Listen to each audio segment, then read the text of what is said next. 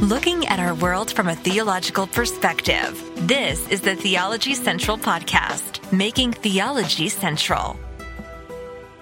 Good afternoon, everyone. It is Tuesday, March the 28th, 2023.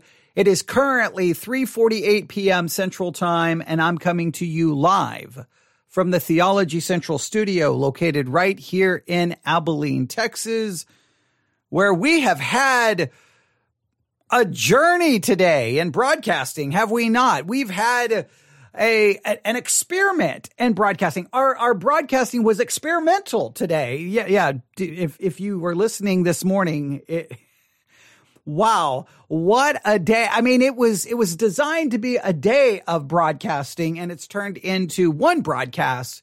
And now here is the second. But in the middle of that experimental broadcast, even though it wasn't supposed to be experimental, it was supposed to be just your normal broadcasting, even though it didn't really work that way. After all of that was said and done, after everything happened, and I've tried to get, I've tried to do a couple of things today. As I've tried to get some things done, I heard a knock on my door. I opened my door. I opened the package, and guess what was inside the package? A book, ladies and gentlemen, a book, a book. So guess what we're going to do? We're going to spend some time looking at this book. We're going to spend some time with the introduction of this book and we're just going to see what it's about. I mean, this is kind of there's no there's no I haven't planned this. This is just one of those typical Theology Central podcast where I just something happens and I'm like, let's turn on the microphone and talk about it. Sometimes without any preparing, without any planning, without any producing, without any writing just a person sitting in front of a microphone wanting to talk about something that hopefully you will find to be beneficial and helpful. Hopefully it will. Now, this morning, I, I was trying to do something beneficial and helpful because there was a devotional written in the 1800s that referred to the Bible as being experimental. And I was like, how is the Bible experimental? So we looked at all the possible ways it could be considered experimental. And then we looked at it being experiential. And then we started talking about this distinction between experimental, experiential.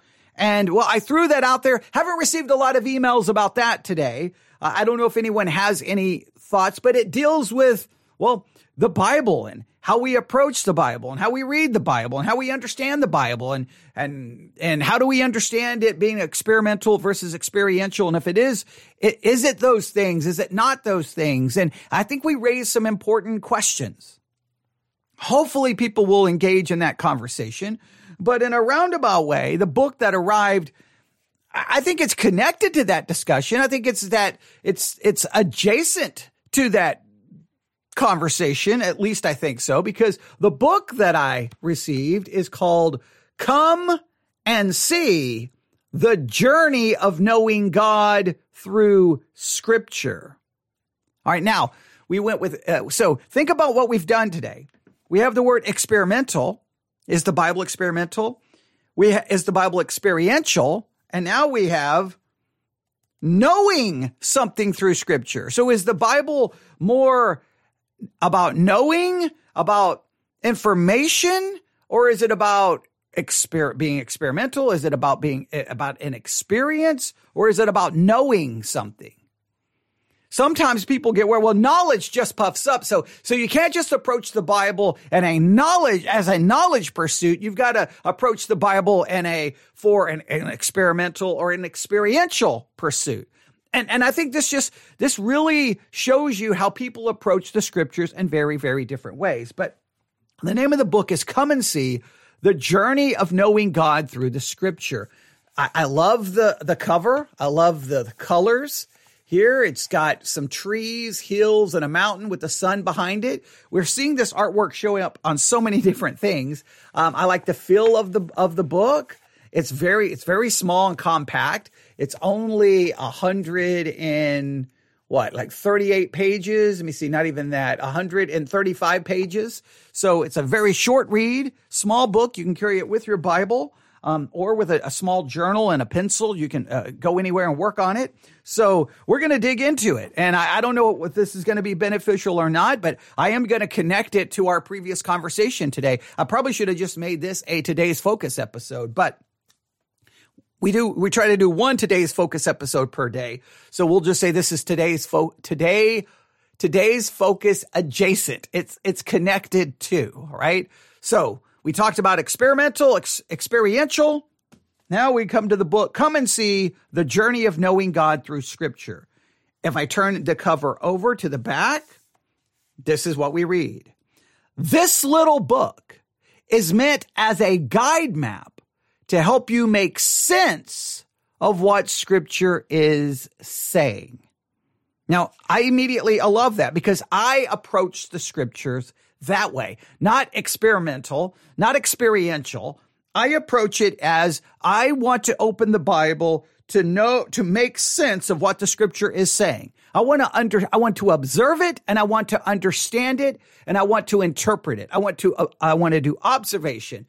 I want to do interpretation way before anything else, before about whatever However, that uh, devotional from the 1800s meant experi- experiential, how, how um, experimental. However, it meant experimental, and however we understand experiential. Before we even get to those classifications, even before we even try to hint at that, I want to know the scriptures. I want to I want to interpret them correctly because I can't any anything else. If it's based, if it's motivated, just think about this if you, some people say, well, the scriptures are more about living them than knowing them. But if you don't know them correctly, then how can you living them out be correct? So I'm more about knowing them, understanding them. So this fact that this little book is meant as a guide to help me make sense of what the scripture is saying, you've got my attention. Then right underneath that, we have two paragraphs. Studying the Bible is a lifelong journey.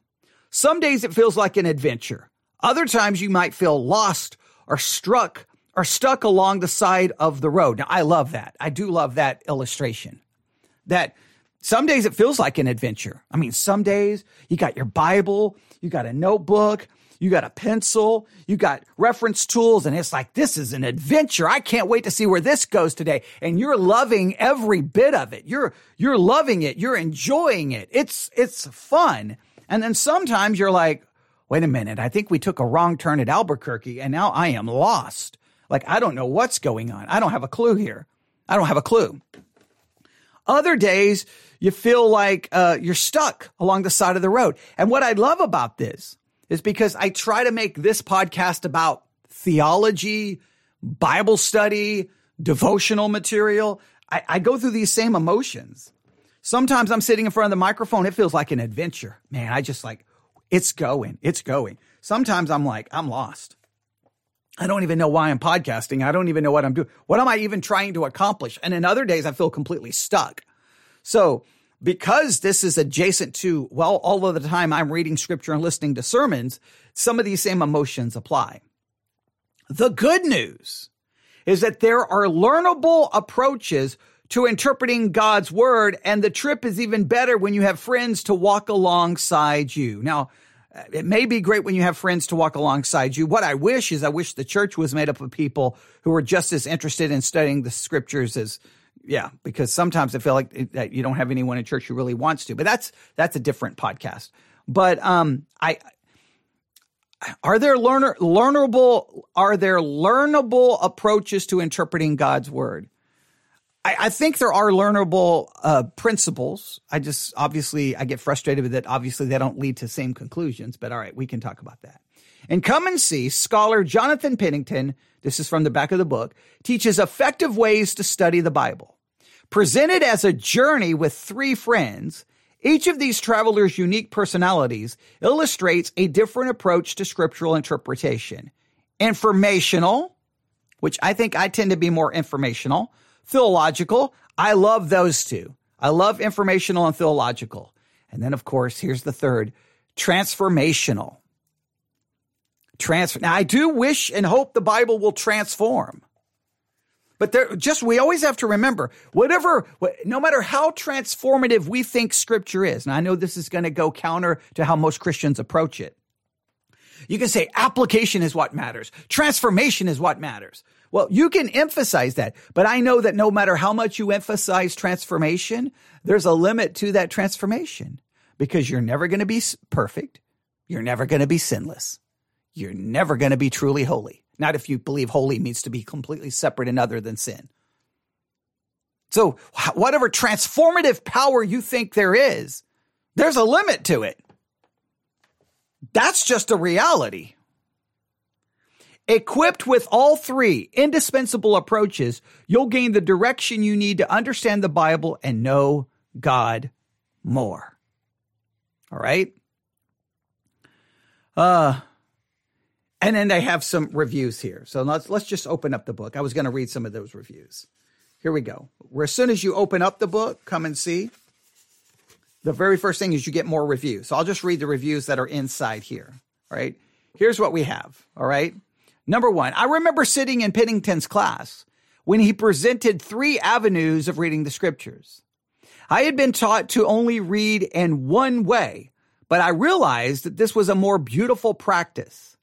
People throughout church history have naturally read with this approach. Let Pennington guide you to a better reading where knowing God will come to life, not only in your mind, but in your whole being. Now, I think that's a little, I think that's overselling it. I, I think that's overselling it. And it would be interesting. Do you think the, the church throughout church history has approached the scriptures three avenues, three avenues in reading the scriptures? Or do you believe in church history there's only basically been approached one way? I, I, I that, that's an interesting thought. Then this one says, the come and see Jonathan Pennington serves as a faithful guide on the road trip of Bible reading. The church is in need of an integrative approach. Uh, yeah, an integrative approach to reading the Bible. Approaches that emphasize information, doctrine, and transformation. This is what the book is all about. If you want to be a better student of the Bible, do not wait to grab a copy of Come and See. Now, I we're gonna I'm gonna turn over here Okay, there's the contents, and then here's introduction. So before we start the introduction, I, have got to ask this question. I've got to ask this question. All right, now I'm, I'm going to be moving things around on the table, and and because now I'm just I'm thinking out loud. So I've got my pencil in my hand. I feel like that about 80% of my Christian life, 90% of my Christian life from the time I was a Christian, the time I became a Christian from a teenager all the way to 2023, that I have heard over and over and over and over and over and over and over and over and over and over again the same two things. I've, I've heard it over and over and over. We need a different way to approach. We need to approach, or we need a different way to approach preaching. We need a different way to preach. We need a different way to teach. We need a different way to approach our sermons. We need a different way to present the Bible truth. We need a different, we need a, we need to improve it. We need a different way. The problem in the church is we need to fix our preaching. We need to fix our teaching. Uh, we need to engage people this way in our preaching, or we need to do this in our preaching, or we need to stop doing this in our preaching, and we need to do this in our teaching, and we need to stop doing this in our teaching. That's the problem in the church, is that we're preaching the wrong way. We need a unique, a, a, revolution and how to present a sermon. We need to be less of this, more of this, less of that. And I've, I've read all of those books and, you know, it must be verse by verse. No, it must be, everyone's got their system. Everyone has their idea. Everyone has their method. And it, it's always sold that if we will adopt this new way of preaching, this new way of teaching, it will be utterly transformative. The church will never be the same. The church will, will experience the Christian life in a way that they can't even imagine. It's almost like, hey, if you'll preach this way, everyone will be holy. Everyone will be godly. Everyone will have perfect lives and perfect everything. And they're going to be the perfect wife, the perfect husband everything's going to be perfect. There's going to be, you know, rainbows and unicorns and, and, and, and, and, and everyone gets a, a box of Skittles. I mean, it's just, it's just over the top the way it's sold, but it's like, you've got to, you know, I used to preach this way and then I started preaching this way and my church went from one person to 3,000. There's, and then everyone will go to that preacher to go to their conferences to learn their method and to learn their style. That, that is, that is a common thing in the Christian world. The Christian world is always, I hate to say this, selling the new invention, the new method. And so I hear that all the time that we have to change our preaching. Second thing I've heard over and over and over Christians need to know a new way to read the Bible, a new way to study the Bible. We need these because the old way is not working. So why? Well, you got to have a new book, got to have a new series, a new sermon series, you got a new conference, you got to, and it seems like that the, the Christian world, the Christian industrial complex has to constantly be pointing out it's basically like advertising. Right? Advertisements, right? Just like you do an advertisement, just like you do on, you know, advertising on television or anything else. You got to show everyone there's a need, right? Are you tired of your church looking like this? Are you tired of the Christian life being like this? Are you tired of struggling? Are you tired of this? Well, here's what we need to fix it. And then they come up with a solution. And the solution always involves a new book, a new video, a new sermon series, a new conference, and then you go run to that. And until give it five years, then we need something new. So when I hear that, how did that first one read? How did that first one read? Let's see, I got to find the page. Um, the church is in in need of an integrative approach to reading the Bible. So, so we have a we have to have a new way, a new way. I I, don't know. I, how, I mean, I don't know, 2,000 years and we still can't figure out how to preach and we still can't figure out how to read and we still can't figure out how to study. I think that there's study. I think it's not about needing new ways. I think we just need to have people learn the actual ways of study. We people need methods. I do believe that. But let's see how the book approaches it. All right. First, introduction the introduction. We're just going to go through the introduction, and then I'm going to challenge you to buy the book "Come and See" by Jonathan Pennington, and you can you can make your own conclusions. But I at least want to introduce it by going to their introduction because I'm assuming this is going to give us what we really need here. All right, here we go, and then we'll look at the structure of all the chapters. All right, here we go. Introduction. Starting out, road trip! Exclamation mark. All right, so they're really going to drive this road trip analogy, it seems like. And I think that's a good analogy in a lot of ways. I like that analogy. So we'll see. Now, immediately it gives us three scriptures, right? Three scriptures. The first one is Psalm 66 5. Psalm 66 5. I am going to grab my Bible over here. Psalm 66 5. I got two of them. I'm going to use the one that is just the closest to me. Psalm 66 5 just because I want to see if the whole verse is being quoted. Psalm 66 5, we read this Come and see the wonders of God. His acts for humanity are awe inspiring. So come and see the wonders of God. Uh, this, the way he has it in the book, come and see what God has done. He is awesome in his deeds towards the children of man. Come and see what God has done. He is awesome in his deeds and towards the children of man. Now, I would stop right here and I would just, I'm just going to challenge you. Look up Psalm 66 5. And when the psalmist says, come and see, what does he mean? Come and see. How, how does he want you to see? Is he telling you, come and see and learn a new method of Bible study so that you can see the awesome deeds that he has done? Or is he saying, come and see and look? Like, what is he telling you to come and see? Come and see a new method of Bible study so that you can see the scriptures. Is he saying, come and see the scriptures? What is the psalmist saying in Psalm 66? Just, just my own question. You, you can look at it and see what you think. Maybe, maybe we'll, maybe we'll come back to Psalm 66, 5 and do a little work on it. Next is Psalm 34, 8.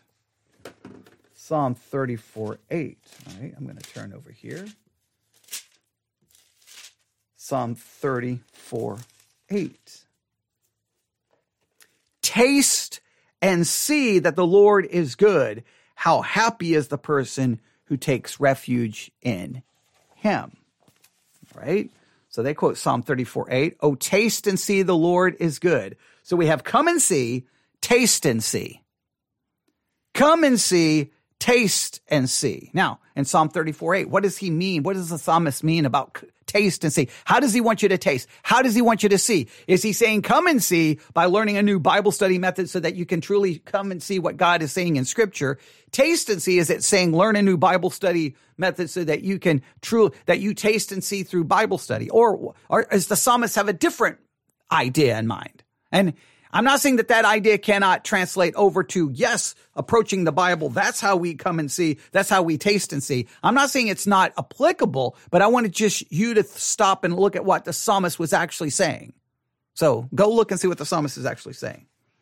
Next is John chapter 1, verse 46 and verse four, uh, 51. So let's go to John chapter 1. Go to John chapter 1.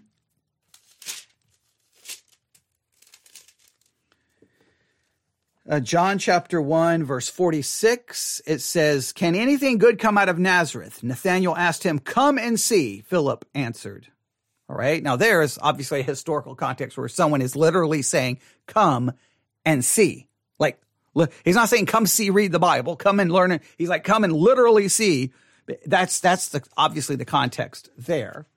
And then uh, 51, says, verse 51 says, Then he said, Truly I tell you, you will see heaven open and the angels of God ascending and descending on the Son of Man. Again, how are you going to, how, how do you think he meant that they're going to see this? How do you, what, what do you think he meant that they were going to see that? How are they going to see that? When did they see that? So come and see, taste and see, come and see, and that you're going to see this, you know, you will you you will see heaven open and the angels of God ascending and descending on the Son of Man. When did they see that? All right, now those are the three scriptures. I want you to just go look at them. This is how the introduction begins. If you've ever made a road trip down the center of Tennessee on Interstate 24 tr- towards Chattanooga, you, you probably recall seeing sign after sign encouraging, encouraging you to see Ruby Falls. The invitation to come and see Ruby Falls is painted on countless barn roofs and highway billboards along the way. They never say more than that, adding to the intrigue. You have to Google it to learn who or what Ruby Falls is, or you can take the exit and see for yourself. All right, so you're traveling in Tennessee and sign after sign, see Ruby Falls, see Ruby Falls. They don't tell you anything. They just tell you to, in a sense, come and see. You either stop and see or you have to do some research to find out about it. Either way, you'll learn that Ruby Falls is a stunning waterfall, 1,120 feet below the surface of Lookout Mountain. It was discovered in 1928 and named after the wife of one uh, uh of, of, of one of the uh, excavators. The uh, the the see Ruby Fall signs are an invitation to come, to look, to experience something worth seeing. Oh, there's the experiential idea. But they're obviously those signs are telling you. They're they're they they you know they don't give you a lot of information they're kind of ubiquitous. There's a ubiquitous to it. I think is the word. It, it's it's kind of mysterious. You you don't you don't really know what exactly you're getting into, but then you it's calling you. It's inviting you to come look to experience something worth seeing. This is a natural response to beauty. When we encounter something beautiful and good, we will inevitably want to tell others about it. Now that's true if there's a song, I want to tell someone about a song. If there's a TV show, if there's a piece of art or or anything, yeah. So I can understand that. I, I, I do understand that. Um, children don't need to be taught to say, "Dad, Mom, look." All right. I, I, so far, so good. We're, we're talking about Ruby Falls. We're talking about other wonderful things. Yes. Now, how does that relate to Scripture? Clearly, that's where they're going to try to take it. Let's see what they say.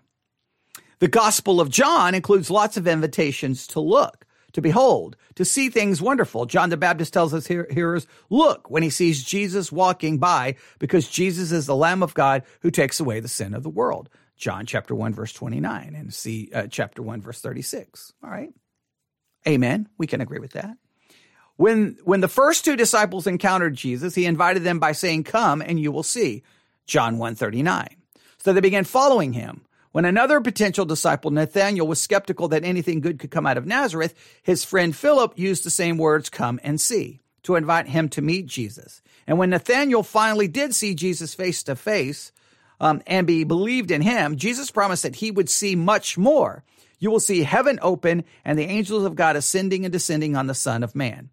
That's John 1 51. Okay. Lots of these invitations to come and see, come and see. Now, some of these invitations are used in a very much in a very historical setting. It's a very literal come and see, right? I think, and, and those ones used in Psalm, I, those, the Psalms, I do want you to go look at those context and just say, how did they mean it? Because he's obviously going to take all of this and say, how do we come and see? We do through, through scripture. Now that's true. I'm not disagreeing with that. How do we come and see Jesus? How do we come and see God? It's through the pages of God's word for us. But I just like, and whenever a text is used, go, I want us to at least establish that's not what they were like. I don't think the Psalms was like, come and see in a Bible study. But, but, so I just want you to see what's actually being said. But I do agree with the, the concept, with the, with the illustration. Hey, come and see. How are you going to come and see? You're going to, have to get a Bible.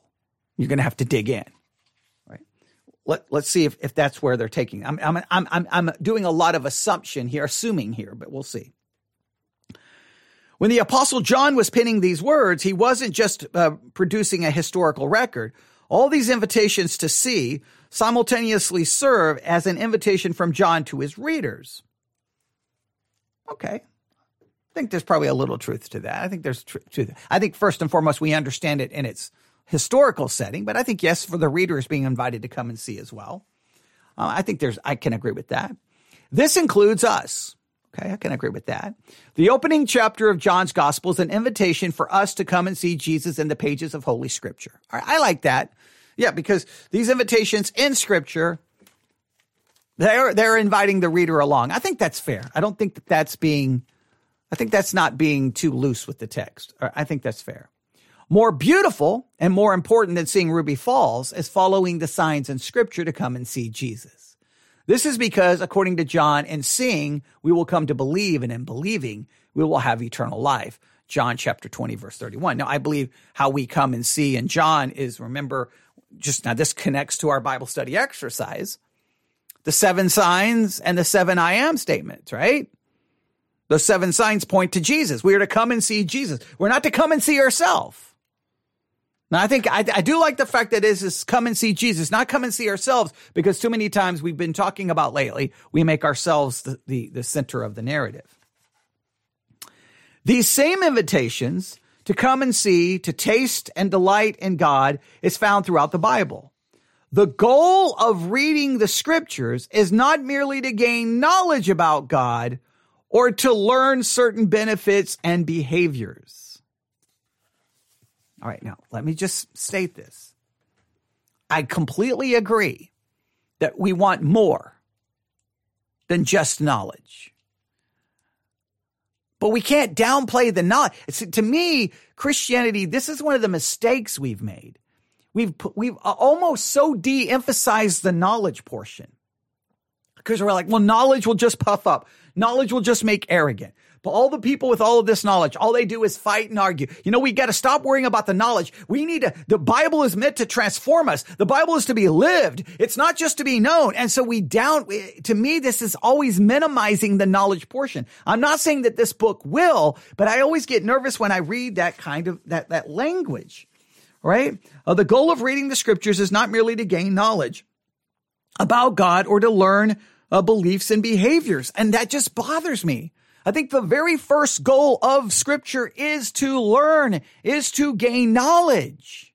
Because anything that comes after that, the quality of whatever comes after that, whether it's application, whether it's living alive, transformation, whatever experience, whatever word you want to put there, experimental. It will not be of any value if it flows from wrong knowledge. If the knowledge is wrong, everything else is useless. Everything else is useless if the knowledge is wrong. The knowledge has to be the most important part. they go on to say this. The real aim in reading scripture is to see and know God himself. See, once again, so the real, the real thing is to see and know God. But listen, how can you see and know God if your knowledge about God is wrong? Your knowledge of God has to be based off your knowledge of scripture, right? Because where does the knowledge of God come from? From scripture. Well, if I'm not reading and knowing scripture correctly, then my knowledge of God is incorrect. So how can you say that the real aim is to see and know God? No, the real aim is to see and know the text, is to know, because through knowing and seeing the text, I will by default know and see God because it's His word that reveals Him.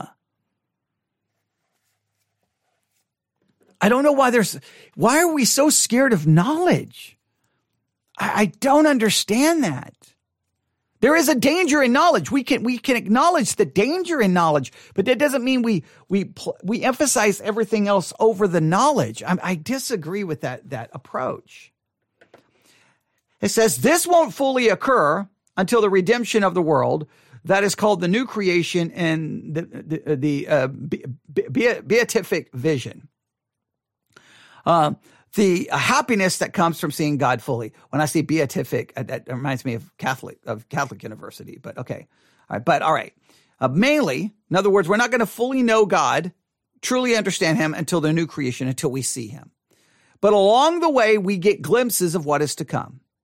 This happens especially through reading and studying the Bible. On this side of the new creation, scripture is crucial for discovering the meaningful and flourishing life that will last for eternity. Now, see, that last sentence bothers me. Scripture is cru- crucial for discovering the meaningful and flourishing life that will last for eternity. Look, scripture is absolutely essential for discovering and understanding God. When we discover and understand God, that's where we can get life that lasts for eternity. Right. The road trip experience. All right, so here we go. The road trip experience. Let's see how far we can get here. All right, we, we, we're, we're close. We're close. The road trip experience. There is nothing like the anticipation and excitement that comes with a road trip. Perhaps you remember such adventures with friends in high school and college a small group of friends who share your love for the same music and the same junk food, food, throwing together a few dollars and hitting the road. Pure joy. You have some destination, semi plan, roughed out in your head, but that's all. It's really about the adventure as much as it is the destination. The unexpected, scary, or funny things that happen, the jokes that naturally emerge, the split second decision to take exit 32 to seek out kicking, kick Kicking Ash Barbecue, or the world's largest rubber, uh, rubber band ball. Those are what makes the memories and immortalize the road trip. Now, I completely agree with that. And I, and I, in some ways, that's how I try to do the podcast. Some ways I do love that about Bible study. In fact, I think I've even described the Bible study exercise a little bit of that recently. That like, sometimes we have it roughed out, but sometimes the funnest part of our Bible study exercise or even the funnest part of this podcast is when we just like, whoa, whoa, wait, wait, wait, wait, wait, wait, wait, wait. There's there's the world largest rubber band ball. Wait, wait. There's Kicking Ash Barbecue. Wait a minute, wait a minute. There's Ruby Falls. Wait, a, like, and we just we just we start we just go wherever the, the podcast takes us. So I do love that, and I do believe in studying the Bible. It's a lot like that. Sometimes you have a plan, but the fun part is just seeing where you end up. As long as you end up, obviously, with a correct understanding. During a stint as a youth pastor many years ago, I took the high school kids on an 899 mile, two day road trip from our church in Northern Illinois to our denomination's youth conference. Oh boy. in Fort Collins, Colorado. The trip required a bit more detail. uh, detailed organization than the spontaneous road trips uh, of my youth. I was in charge of renting 15 passenger vans, coordinating adult drivers, obtaining insurance, and requesting permission slips, and more all just to get, just think of all the resources and all the money that goes just to getting kids to a youth conference. That, that that's a whole different podcast. That kind of stuff. Oh, the church. Oh, I don't understand because kids can't learn the Bible sitting in their church, can they? No. Okay. All right. Nonetheless, it was a road trip and it was a transformative experience for all involved. Of course, it was transformative. The relationships that were formed, the subculture that was created, and the memories that were born combined to make our youth group different than it was before. The subculture that was created? Uh huh. I don't know. Christian subcultures. I don't know. All right, here we go. Through our long journey together, we came to know and love one another more. Okay. I've been on some of those trips with youth groups, and I can't say any of that ever happened, but that's okay. This prepared us to meet with God at the mountaintop experience that only a massive youth conference in the Rockies can provide. So only a massive youth conference in the Rockies can provide you a way to meet with God at the mountaintop experience. That that is such. I, am sorry. That sounds like a marketing ploy. That that you no. I'm sorry. I I I I 100 percent just disagree with that. I just just no disagree with all of that. If God is omnipresent, and he reveals himself through his word. I don't need to spend all that money to rent 15 passenger vans to tra- travel almost 900 miles just because I can go to a large youth conference and somehow now that's where I can experience God. No, that's where you get emotionally manipulated. That's okay, but that's I I digress. Here we go. The significance of those road the, the significance of the road trip itself, not just the conference, hit home when 2 years later I took a group to the next biannual conference, but this time in Indianapolis. Anticipation and expectations were high, especially for those who had been with me on the Colorado trip. And the conference was good. However, because the expedition took less than five hours, something crucial was lost. The trip was relatively quick eh, with just one food stop. Relationships, memories, and stories didn't have enough b- baking time. Instead of a full course meal, it was an existential snack. It re- I realized more fully that the road trip itself was indeed as important as the conference. Okay, I, I won't deny that from a human practical experience that the conference that the trip was probably more important than the conference. I'm not I don't know how spiritually transformative it is. Now he's going to obviously I think attach this to scripture. All right. Let's see where he goes with this. This journey matters. Life is not a math problem to merely solve. That's good. I think sometimes I think life is a math problem to merely solve. That's an interesting. I'm gonna, I'm gonna, I'm gonna highlight that. That that that just one of those things that just jumps out at me. I'm just gonna put a mark here. Life is not a math problem to merely solve. I wonder, do you approach life that way? I don't know. It is a long series of conscious and unconscious moments that we as humans can only experience sequentially, not knowing fully what is coming next.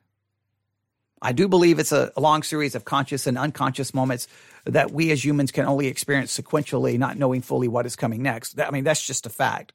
The variation of experiences between the familiar, sweetened, and deepened by time, and the new awakening us again by stimulating our curiosity is what makes the journey of our lives meaningful.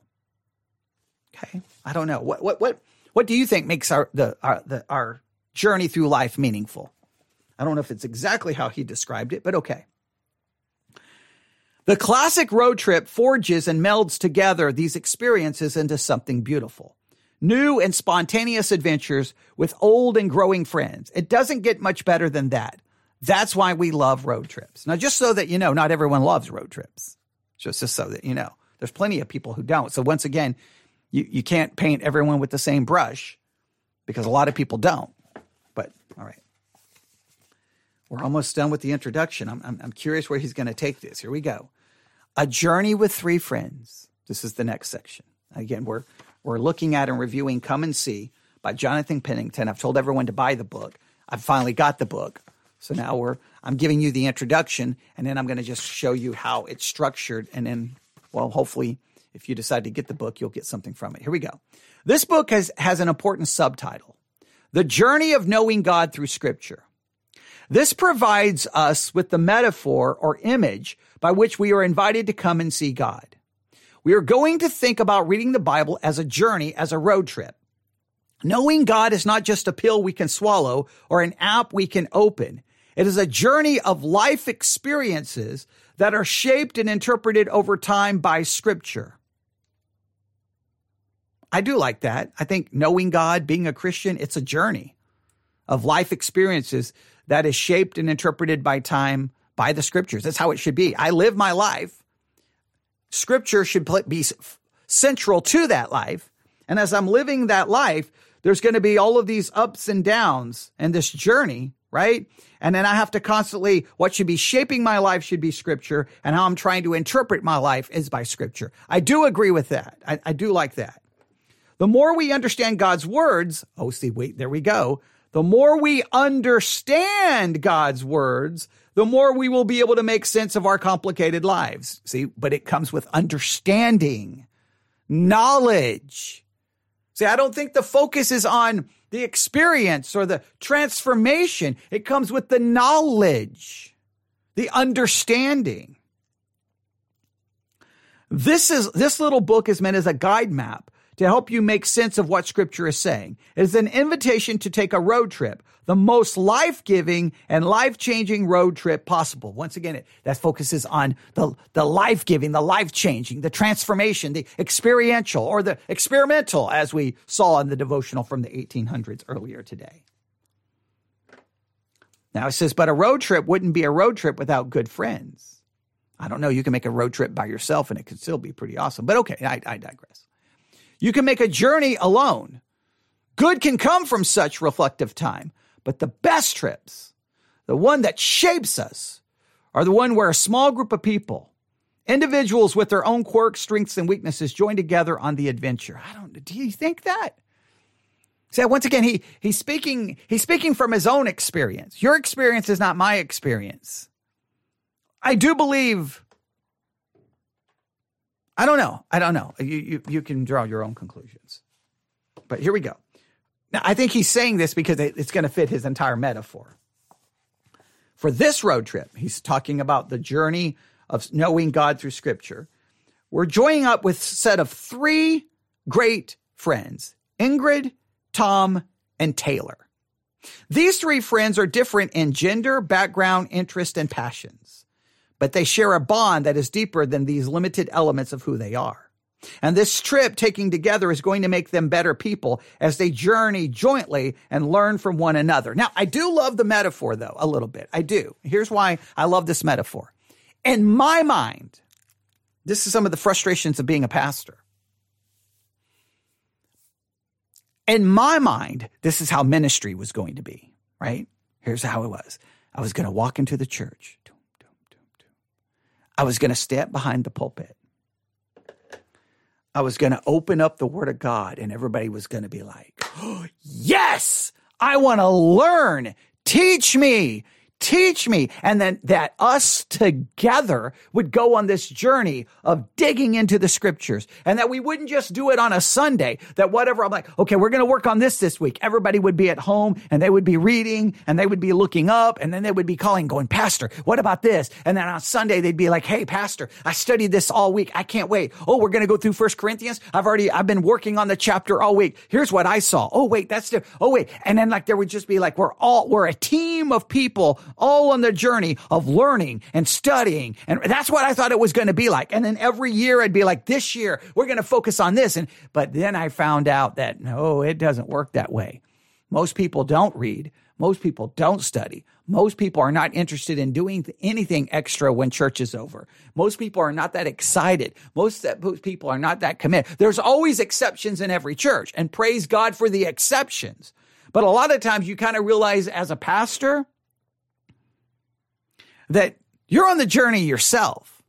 That this is the way, this is kind of how what it's being a pastor. You're on the journey of reading and studying and learning the scriptures. You get excited and you come and then you're like, this is what it's like. Hey guys, this week, here's where I went on my week long road trip and you show slides look, I learned this and I learned this and I learned this and I learned this. And you're all excited because, you know, you, you, you want to show everyone your slides of what you learned. And then you realize half of the church doesn't even care what you did. And then the other, and then you got someone in the church is going to be like, well, why did you go there? I don't like that. I think that's the wrong way to go. I don't even think that's the right conclusion. And then they start arguing with you. So you either have someone arguing with you people who don't care And even the people who do seem to care, they forget about it about the time they leave the church. And, and so then you kind of realize, oh, so church is me spending all week on a road trip, learning, loving it, passionate to get in front of a group of people who, in most, not in all cases, there's always exceptions, but in many cases, not near as interested or care as much as you do. Now, I'm not saying, look, for me, my experience has been almost flawless, as perfect as it can be as a pastor.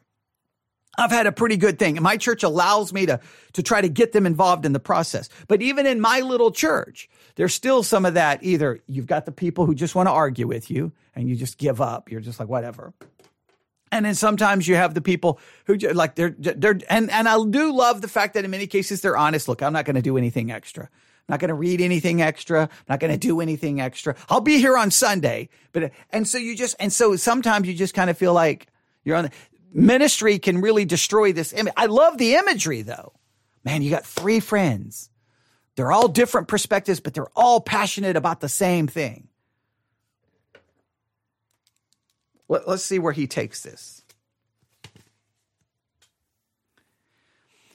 They share a bond that is deeper than these limited elements of who they are. And this trip taken together is going to make them better people as they journey jointly and learn from one another.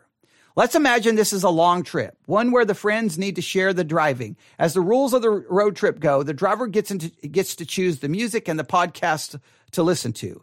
Ingrid, Tom, and Taylor will each take turn behind the wheel and each will set the tone for his or her leg of the journey. And that's one of the things I love about my church is because the way I teach, they do allow me the freedom to teach the way I do because I teach with this mindset. Like, hey, this Sunday, here's the road. We're like, I, I know I'm supposed to have been on the road trip all week, but I try to show up on Sunday, go, we're going to go on the road trip for the next two hours. And if you'll be here for Sunday school, Sunday morning and Sunday night, then we're going to be on three hours of a road trip. And if you'll come back on Wednesday, we'll be on four hours of a road trip. And then I want them to be a part of it. I want them answering questions, looking things up, offering perspective. I want them engaged in it. I, I like this imagery because, and it's the way I try to do the Bible study exercise. I'm like, hey guys, let's all go on a road trip together.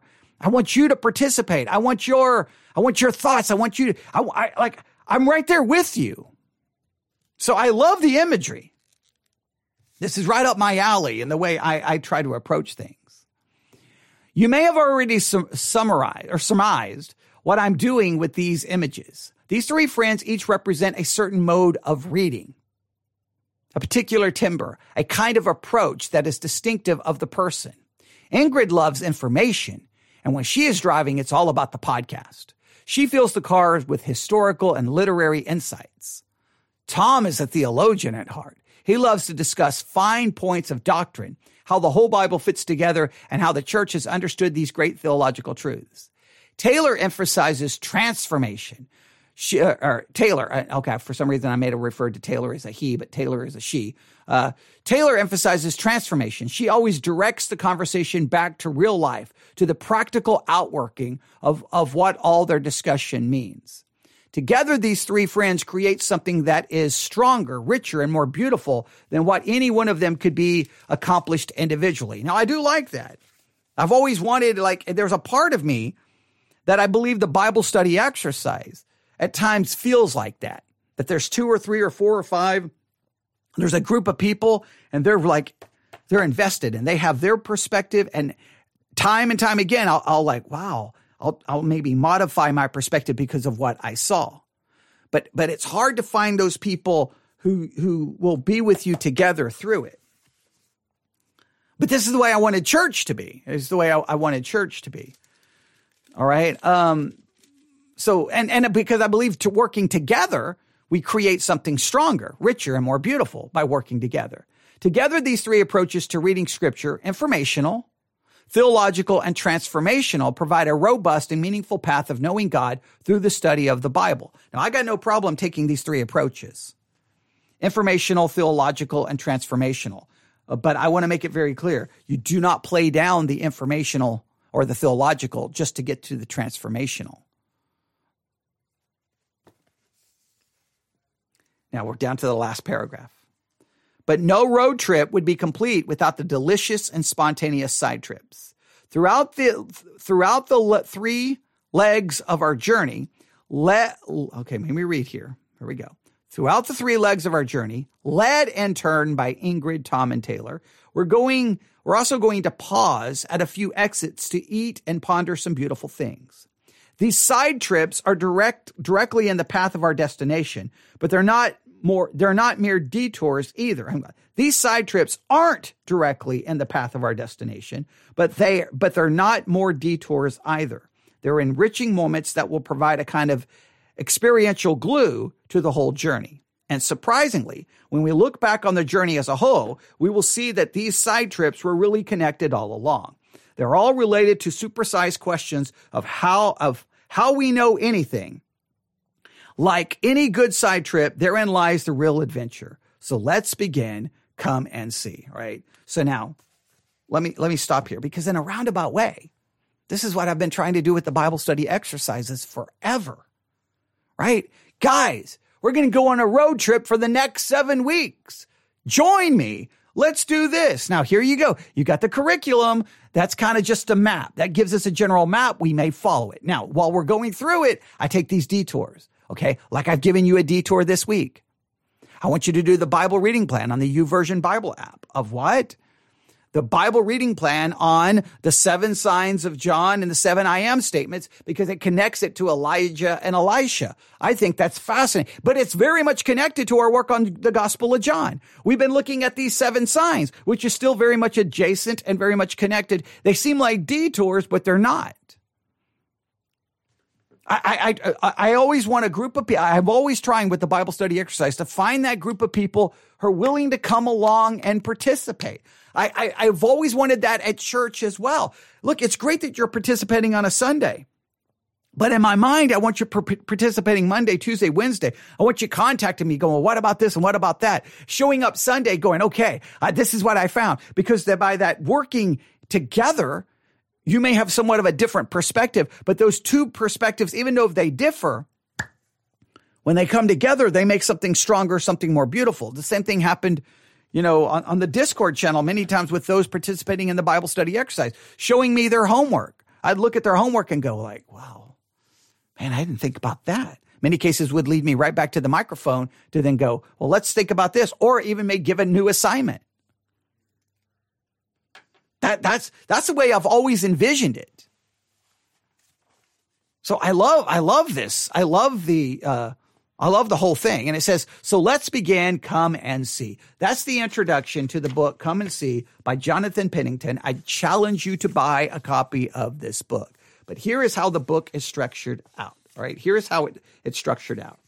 Each chapter, so we're to, we're, we're to go through these three different ways of reading scripture, informational, uh, theological, and transformational. The first stage of the journey is informational reading and it says you are here. The first stage, informational reading with Ingrid. Read through, uh, read through three avenues. Side trip, maps and seeing, understanding different literary genres. Side trip two, reading in St. Peters, Peters, Petersburg and other places, avoiding common interpretive mistakes. All right.